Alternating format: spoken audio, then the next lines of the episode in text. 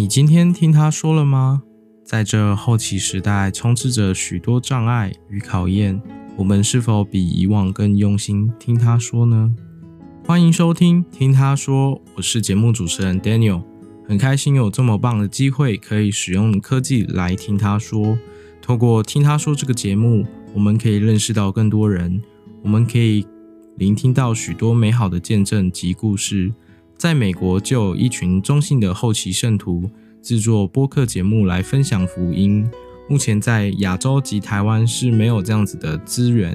但是我们有一群很热血的后期圣徒，他们凝聚了自身的才能，并在共同努力之下建立了听他说的小组。